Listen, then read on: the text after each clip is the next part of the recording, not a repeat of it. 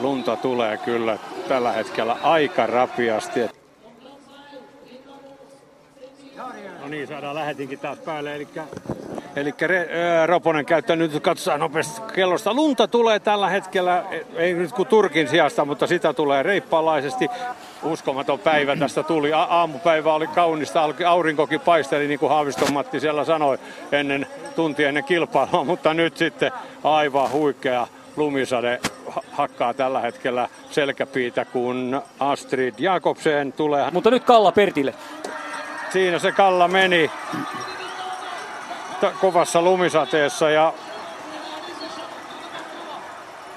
jostain kumman syystä nyt lunta tulee niin paljon, että väliaika 9.55,6 on väliaika, mutta ero muihin sitä ei nyt tällä hetkellä saa, kun pitää kuivata lähettimiä ja väliaikakelloa. No, se on 20 sekuntia kuitenkin niskasta nopeampi on, yli, kyllä. On. Se on todella kova lyönti. Juhauk tulee 1,5 kilometriin, tee huoltotoimenpiteet ihan rauhassa. Voin vakuuttaa, että lunta tulee oikein kunnolla. En tiedä, mitä se näkyy siellä monitoreissa ja kuvissa, mutta tällä hetkellä voidaan sanoa, että ollaan melkoisessa lumipöppyrössä. Ja lumisateen läpi ei tällä hetkellä kyllä erota näitä numeroitakaan.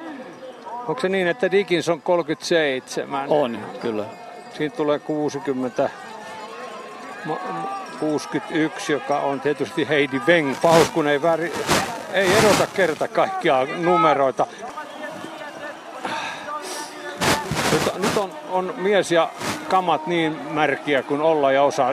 Metsämiesten surkupäivä. Joo, kävi vähän niin kuin jämillä se toinen päivä, niin tuli vielä ikävämpi sää, että metsämiehen kannalta ja hiihtäjän kannalta. Mutta, tämä on märkää. Joo, mutta bra jobba, Pertti, hyvää duunia jälleen kerran. Pidät meitä täällä hyvin niin kuin tilanteissa.